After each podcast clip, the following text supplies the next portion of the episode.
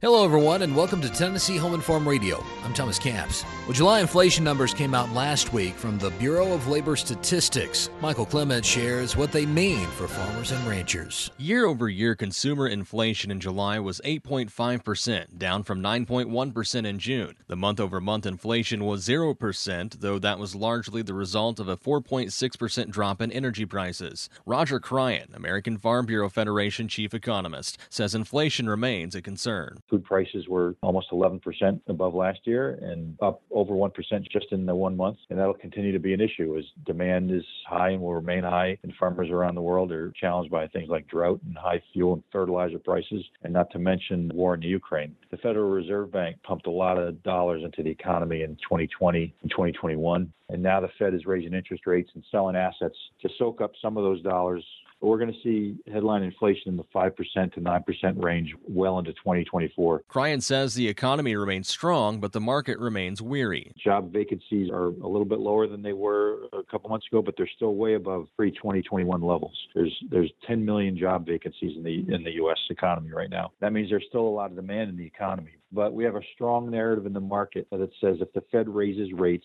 a recession will happen. And that narrative is, is driving an overreaction, and that overreaction could drive a continuing recession. Cryan says there are some silver linings for farmers and ranchers. A recession doesn't help farmers, but commodity prices are still relatively high, and the fuel and fertilizer prices keep dropping. And the Fed's serious attack now, finally, on inflation, I think, is helping to restore faith in the market that inflation isn't going to be a long term issue. So we're already seeing long term interest rates start to drop, which is very helpful for farmers when they're looking to invest.